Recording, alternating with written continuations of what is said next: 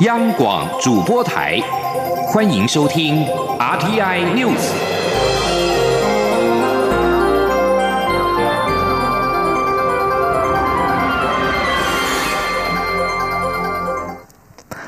各位好，我是张淑华，欢迎收听这节央广主播台提供给您的 RTI News。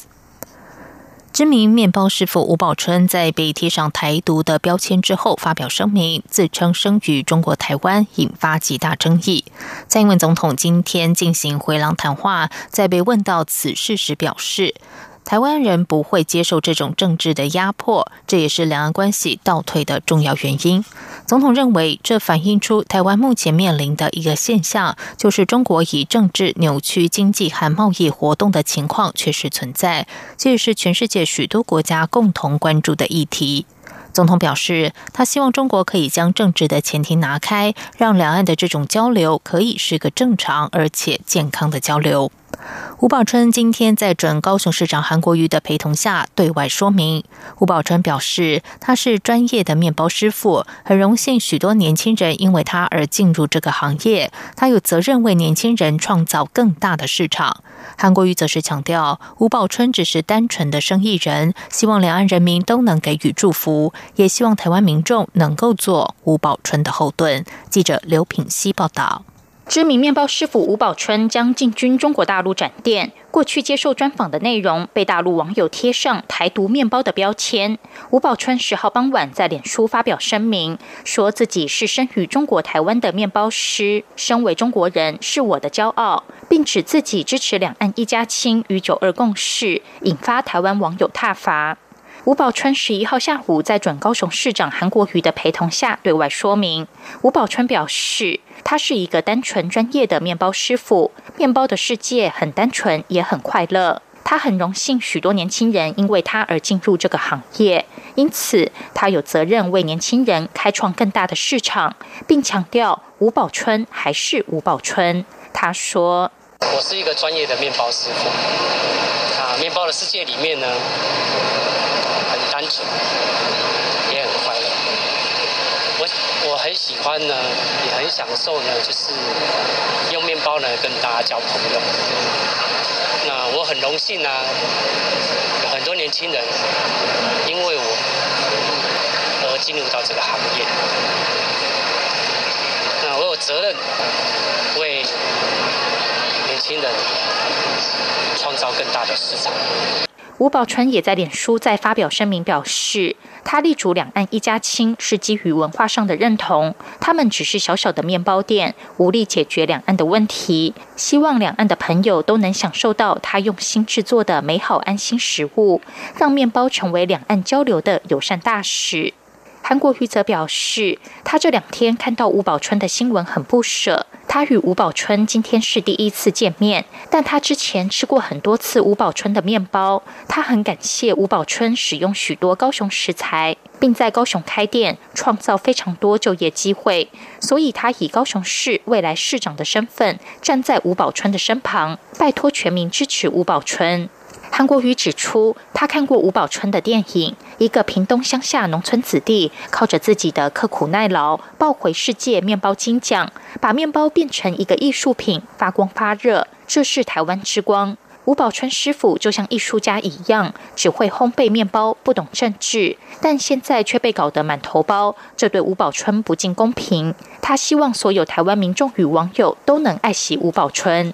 张国瑜表示，两岸之间有不同的看法。吴宝春只是单纯的生意人，希望两岸人民都能给予祝福。他也呼吁台湾人民做吴宝春的后盾。他说：“两岸之间都有不同的看法，一个单纯的生意人下，发展自己的事业，开创自己美好的生活。希望两岸的人民都能够祝福，甚至能够帮助保护。我觉得这次吴宝春师傅受到这样子一个呃压力，真的，我希望大家能，所有台湾人民能做他的后盾。韩国瑜说，吴宝春所说的理念与他在选前所说的一样，但意识形态的表述真的没有必要一而再、再而三的强调。他希望全民鼓励吴宝春，不管是在中国大陆或是世界开分店，都能把台湾最好吃的面包带出去。央广记者刘聘熙的采访报道。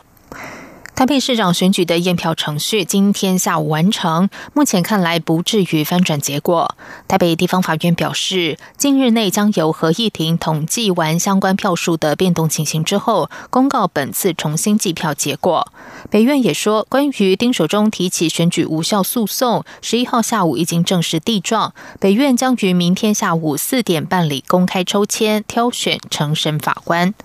国民党籍候选人丁守中提出选举无效的诉讼，并且考虑申请国赔，并追究中选会及北市选委会委员的法律责任。对于丁守中提出选举无效诉讼，台北市长柯文哲忧心募的钱已经快不够了。柯震营律师则是认为，依照验票过程发现的疏失，应该不会构成选举无效。记者欧阳梦平报道。在这次台北市长选举中，国民党候选人丁守中以三千两百五十四票之差落选。因为差距在千分之三以内，丁守中依法申请验票，验票程序在十一号结束，最快在十二号公布结果。但目前看来，应该不会改变选举结果。丁守中十一号下午表示，在验票过程中发现许多在选务上违法的市政，尤其在领票方面出现许多重大缺失，因此已经依据相关市政委托律师提出选举无效的诉讼。另外，丁守中指出，这次公投榜大选出现许多乱象，重伤台湾民主形象。中选会及北市选委会的委员因作为而不作为，严重侵害候选人及选民的权益。他也在考虑。提出国赔，丁守中说：“我已经慎重的在考虑啊，那么是不是依照国家赔偿法的这个法理，跟这个我们民法上的相关的规定。”对这些中央选委会的这些委员跟台北市选委会的委员，那么提出法律跟赔偿的这个责任呢？那么要求他们对于办理选务这些费用，还有验票这个费用啊，负责这个赔偿，也也应该向呃受害的这个候选人跟受害的这些选民呢，应该公开的这个道歉。丁守中也不认为选举无效诉讼会面临举证上的困难。他指出，这次有许多非法领票及领票错乱的情形，数量远超过胜负的差额，这都是很明确的实证。对于丁守中提出选举无效诉讼，台北市长柯文哲上午受访时说，他会先问律师，这样要花多少钱？募的钱已经快不够了。在验票结束后，柯阵营的律师林光彦也表示，法律将。公布最后的验票结果，但目前看来翻盘的可能性非常微小。至于传出有九十九张幽灵票，则只是计算上的错误。对于丁守中提出选举无效诉讼，林光彦则指出，这次因为公投榜大选，选务人员工作辛苦，难免会有小地方出错，但这些疏失都可以透过重新计票及验票加以厘清或更正，应该不会构成选举无效。中央广播电台记者欧阳梦平在台北采访报道。行政院长赖清德今天邀集六大工商团体召开最新经济策略座谈，六大工商团体理事长都亲自出席。赖清德在会中宣示，政府施政不会中断，只要是对人民产业有帮助的政策，都会持续推动。座谈首先由国发会、经济部分别报告欢迎台商回台投资行动方案、新经济移民法草案及相关措施演绎情形。之后由各工商团体代表发言。三三企业交流会指出，美洲贸易冲突可能还会持续一段期间。虽然短期政府已经针对五缺欢迎台商回台投资等制定相关措施，但建议中长期仍然要有更具体的规划，协助我国企业转型。升级，而业界代表也希望政府和企业及人民的沟通能够更有温度，并务实评估能源政策，审慎定定非核家园的时程表，以免影响供电稳定。在工商团体代表建言后，赖清德指示相关部会简要回应，并于会后以书面回复。赖清德重申，政府已经体认到各界对于拼经济的共识和急迫性。政行政团队将会持续的倾听各界的建议，提出经济政策，提升国家的竞争力。因应跨境电商的热潮，外贸协会今天宣布，明年起将扩大和全球知名电商易贝合作，在易贝平台开辟台湾馆，以国家队的力量行销台湾优质产品。同时，也将透过易贝跨境易贸通服务，开拓企业对于企业 B to B 电商销售管道，期盼能够帮助台湾中小企业攻占全球，特别是成长潜力大的欧洲市场。记者郑祥云、谢嘉欣采访报道。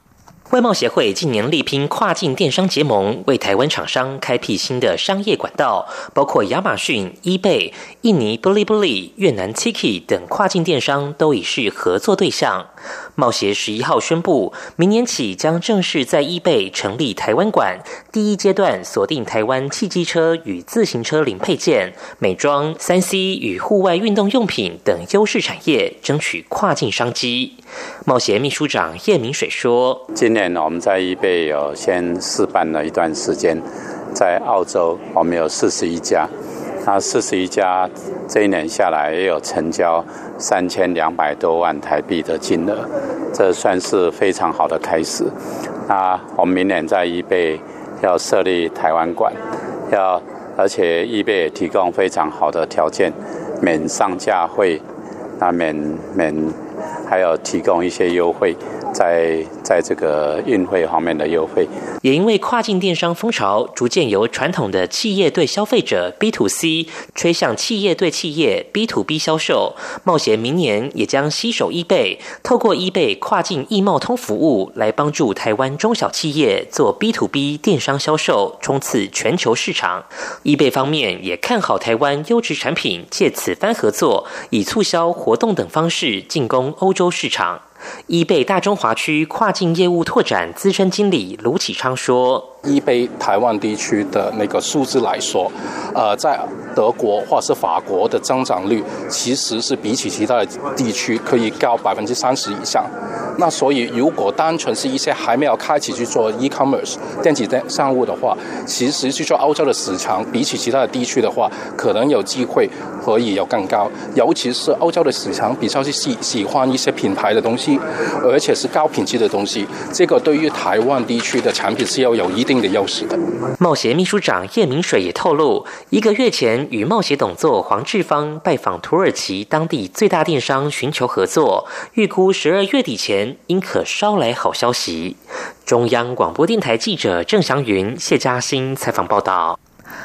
争取多年的台加投资保障协议 （FIPA） 露出曙光。加拿大外交部长方慧兰公开表态，考虑签署。经济部除了表示欢迎之外，也将在十二月举行的台加经贸对话会议中，直接向加方争取。加拿大外交部长方慧兰七号口头答复议员有关台加关系现状质询时，表示加拿大支持台湾民主，也正考虑和台湾洽谈投资保障协议。经济部对此表示欢迎。经济部次长王美花表示，方慧兰在答复中提及对 FIPA 及台海现状的看法，对台湾都是正向消息。我们也会努力推进，例如将在本月举行的台加经贸对话会议中表达意愿。在外电消息方面，欧洲联盟执行委员会主席容科今天针对已经和英国达成的脱欧协议指出，无论如何都没有再展开谈判的空间。英国首相梅伊在隔远警告，他坚持的脱欧协议版本将遭到国会下议院以巨大差距否决的情况之下，十号临时对下议院原定今天晚间的表决喊卡，并声称为的是此时不要造成下议院的分裂。梅伊同时表示将前往。布鲁塞尔和欧盟领导人就爱尔兰边境保障措施里英国议员关切的部分再次沟通。容科今天在欧洲议会召开的全席会议说，无论如何没有再进行谈判的空间。不过，容科也指出，若是用点智慧，仍然还有对话的空间，对协议内容做进一步的澄清和进一步解释。另外，欧洲理事会主席图斯克九号和梅伊通话时就已经表示，欧盟不会再让步，并警告说不会重新谈判这项协议，包括爱尔兰边境保障措施在内。但我们对准备讨论如何促使英国批准这项协议。以上新闻由张旭华编辑播报。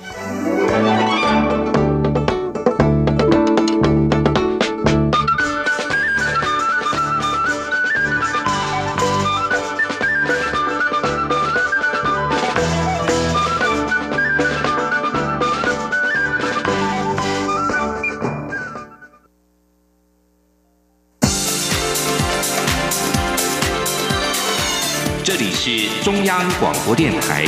台湾之音，欢迎继续收听新闻。时间是十九点十五分，欢迎继续收听新闻。高通在中国打赢和苹果公司的专利诉讼，并且取得中国法院强制令，禁止苹果在中国贩售 iPhone 十等七款旧手机。但随后苹果公司回应，中国消费者仍然可以购买所有型号的 iPhone 手机，让各界雾里看花。分析师指出，中国法院并未告知明确的竞卖时间点，而且这只是初步判决，目前还看不出影响。不过，如果苹果款旧款的手机真的被竞卖，对苹果公司在中国的销售情况无疑是雪上加霜。记者杨文军报道。高通与苹果之间的专利侵权诉讼战火延续近两年，相互提起十多起的诉讼案件，战场扩及全球。就在华为财务长孟晚舟在加拿大被捕后，中国法院十号裁决高通赢得和苹果公司的专利诉讼，中国法院将给予强制令，禁止 iPhone Ten 之前的七款机种在中国贩售，反制意味浓厚。但随后苹果公司回应，中国消费者仍可以购买所有。型号的 iPhone 手机，对此，台湾经济研究院产业分析师邱世芳指出，苹果的说法主要是他们操控侵权的是软体，但目前所有销售中的手机都已搭载最新的 iOS 十二系统，所以并未受影响。此外，中国法院并未告知明确的禁卖时间点，且这只是初步判决，目前还看不出影响。不过，邱世芳也分析，二零一五年苹果在中国市占率约百分之十三点六，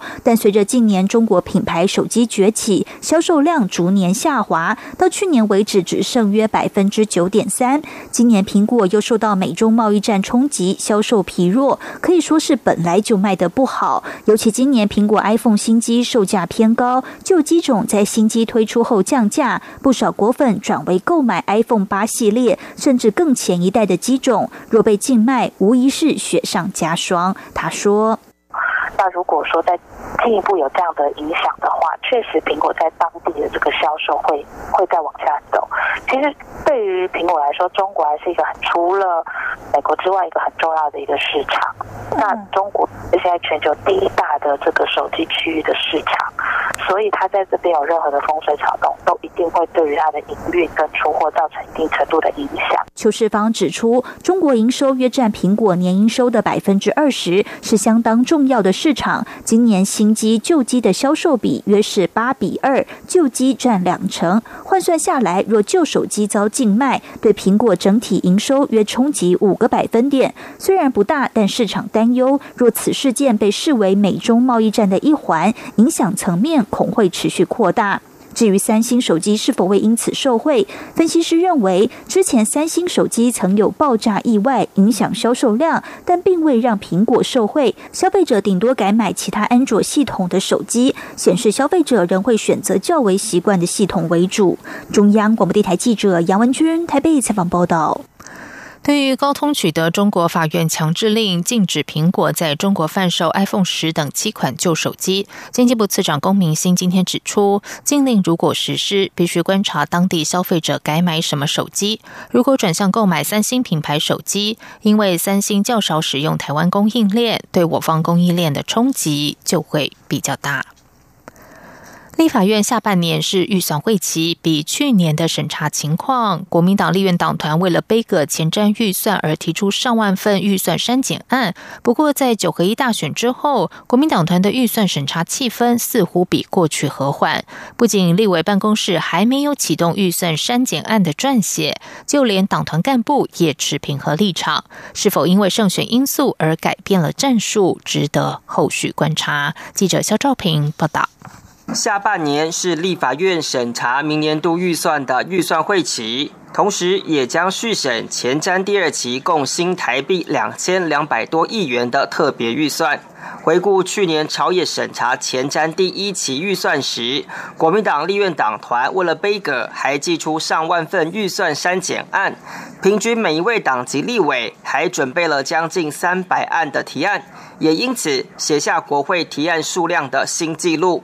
不过，今年审查的气氛却跟当时不太一样。受到九合一选举时程影响，立法院各委员会目前还正在进行第一轮的部会预算审查。等委员会审查完竣后，还要进入第二轮的朝野协商。如果在野党有意透过海量提案背阁预算，那各委员办公室应该要开始草拟相关提案。不过，国民党立委助理私下表示，目前还没接到党团通知。国民党团书记长曾明宗表示，预算会期的重点在于公务预算以及前瞻预算，国民党立场还是会严格把关。但他认为，前瞻预算部分是有必要要听听新首长的最新想法。他说：“其实大概两个重点的，嗯，第一个是轨道建设，那轨道建设其实。”地方政府是要负担某一个部分的配额款嘛？哦，那可能要真的听听新的县市长的意见嘛。即使你像台南，你要听听黄伟哲的意见，他不一定要啊，对不对？那因为他配额款要地方政府出啊。另外一部分是编了七百三十一亿的城乡建设了，这一部分比较有争议。嗯，因为这一部分其实都用来绑桩嘛，这一部分。我们还是会严格来把关。曾明宗进一步表示，国民党在九合一大选中选得不错，作风不要太强势，就比较能被社会接受。因此，选后党团基调都比较平和。他也预告，朝野未来会比较和谐。他说：“我们也不需要太高调或者太强势，因为。”既然我们选的不错，嗯，就是就不要有太强势的相关的作为，我觉得这样人民会比较接受。不过该把关的还是要把关。国民党幕僚私下表示，由于国民党在地方选举大胜，而前瞻预算又攸关地方县市建设，因此预算的删减提案必须要谨慎处理。且选后至今，党团还没有开过大会，预算攻防要怎么做，还要看立委怎么想。中央广播电台记者肖兆平采访报道。接下来关心的是，台北最嗨新年城二零一九跨年晚会进入倒数计时。北市府和华视今天共同公布卡司阵容，张惠妹、顽童以及韩国女子团体领军，融合电音元素，就连热门的电竞游戏也将首次登上跨年舞台。记者杨仁祥、江昭伦报道。今年台北最嗨新年城跨年晚会，请到的演出者都是独家卡司，有天后张惠妹带来一连串组曲，还有嘻哈天团顽童 MJ 一一六，更请到知名韩国女子团体 ESID 为团乐迷献上精彩的热歌劲舞。其他歌手还包括怪物新人安娜、创作歌手谢和弦等人。顽童表示，难得不用赶场跑跨年，很开心，也考虑将演唱会部分精彩片段呈现在跨年演唱会上，让那些没有看到我们演唱会的朋友们，对，就你买不到一月二十六、一月二七门票了，你也可以来，对，可以看电视或者来台北市府前广场一起来狂放电。观船局长陈思宇表示。除了今年卡斯阵容是独家限定之外，他们也安排了 DJ Cookie 跨界混搭钢琴大师陈瑞斌演出，甚至还把目前时下最夯的电竞游戏搬上跨年晚会舞台。透过最新科技，让现场数十万名观众感受电竞热潮，展现台北城的活力。希望大家能能够一起跳进来，尽情的 up and down，然后对着全世界大喊：“这是台北，你知道的。”所以再一次邀请所有的好朋友们一起来。陈思宇表示，今年造访台北市的旅游人数达到九百七十八万人次，比去年多了五十万人次。期待今年北市府跨年晚会能吸引更多国内外游客一起同欢。中国电台记者杨日祥、张昭伦台北采访报道。第五届教育部艺术教育贡献奖今天举行颁奖典礼，总共表扬澎湖湖景国小等三十二个团体和个人。其中，本届的终身成就奖颁给了台湾第一苦旦八十四岁的廖琼枝。廖琼枝说：“他期盼将歌仔戏打造为台湾歌剧，让世界看见台湾戏曲文化。”记者陈国维报道。台湾第一苦旦廖琼枝的靠调啊，独具特色，被誉为东方最美的咏叹调。他一九三五年在基隆出生，历经歌仔戏外台、内台广播电视的洗礼后，一九八三年受到民族音乐学者许长惠的影响，展开歌仔戏的新传工作。廖琼枝说：“他很荣幸能在得到教育部新传奖三十年后的今天，再获颁艺术教育贡献奖。”未来也是做推广跟教学，但是我我很希望可以把歌仔戏变成歌剧这样子，那这就就是要看机会了。教育部长叶俊荣在致辞时特别提到，两年前曾在金门的坑道音乐节听到廖琼枝的演出，瞬间让他感动不已。听到廖老师一出生的时候，不到三秒钟，泪流满面，这个叫做感动，不是好听而已，不是悦耳而已，是从心里面上感动。获得绩优学校奖的台东县兵茂国中全校一百二十六名学生，学校在八年前成立瓦萨元舞团，目前团员有三十人，绝大多数为排湾族的学生，也有非原住民的学生参加。瓦萨元舞团近几年在范文凯、林泽轩两位老师的带领下，致力采集部落里的东排湾古调，传承文化。兵茂国中学务主任廖燕秋表示，元舞团曾在日本青森、澳洲雪梨以及中国大陆演出，接下来规划到美国旧金山进行文化交流。得奖这件事情，我们当然是很快乐、很开心。对，那当然相对的也是告诉我们这些小朋友说，我们今天有这样的一个肯定，那我们接下来要怎么样把这个肯定带到自己的人生里面，然后跟原住民族他们去做结合，他们怎么样去把他们属于自身的歌谣文化这件事情把它发扬光大。另外，台南市关田国中以菱角、迦南大圳为素材，将艺术与环境教育结合。台中特殊教育学校培育身心障碍的学生，考取街头艺人证照。云林大有国小运用胶纸陶、漂流木进行校园装置艺术创作，并到社区和医院演话剧、办展览，都在今年荣获了艺术教育贡献奖。中央广播电台记者陈国伟台北采访报道。在外电消息方面，路透社报道，科学家十号表示，美国国家航空暨太空总署 NASA 的欧塞瑞斯号太空船上周以十九公里的距离飞越距离地球两百二十五万公里的贝努小行星。太空船发现小行星多岩石的表面上有水的成分，因此可能酝酿生命。太空船是在二零一六年就发射，任务是要把从贝努小行星取得的样本带回地球。宽度为五百公尺的贝努跟地球差不多的距离绕行太阳，有科学家则是关切贝努可能在二十二世纪末冲撞地球。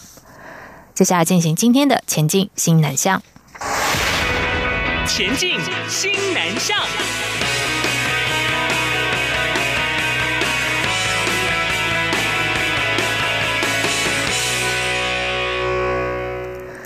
高雄市内门区堪称为总部师故乡，高雄市。的弟子弟汤玉宁不仅传承台式半桌的厨艺功夫，还把台菜精髓端上新加坡总理的国宴桌，巧妙的扮演餐饮文化新南向推手。汤玉宁今天拜会驻新加坡代表梁国兴，希望让更多新加坡朋友认识架杠的台菜流水席文化。汤玉宁从国中就跟随家中长辈出。出外办桌，多年的耳濡目染和潜心学艺，不仅练就一身好刀工，也充分掌握台式办桌料理的精华。汤玉宁为了发扬总铺师文化，二零一七年首度南向新加坡，担任国际餐饮集团研发主厨，把台菜的流水席料理精髓搬上新加坡总理李显龙的国宴中。汤玉宁今天表示，总铺师是高雄内门区重要的地方产业，他希望能延续并传承台湾独特的总铺师文化。园林市立图书馆藏书量居彰化乡镇市图书馆第一。园林市立图书馆馆长陈秀慧表示，园林市立图书馆藏书量超过十三万册，他们将图书馆打造成为终身学习中心，采购越南、印尼、泰国等语言新书，落实新著名和本土语言阅读活动。在推广新著名阅读方面，陈秀慧说，图书馆配合教育部的新著名阅读计划，编列预算采购三百本的越南、泰国和印尼等语言书籍，大多数是儿童图书和故事绘本。图书馆内也设有专区。虽然有民众反映想借阅小说类书籍，但采购不易，目前以故事绘本为主。以上新闻由张旭华编辑播报，这里是中央广播电台台湾之音。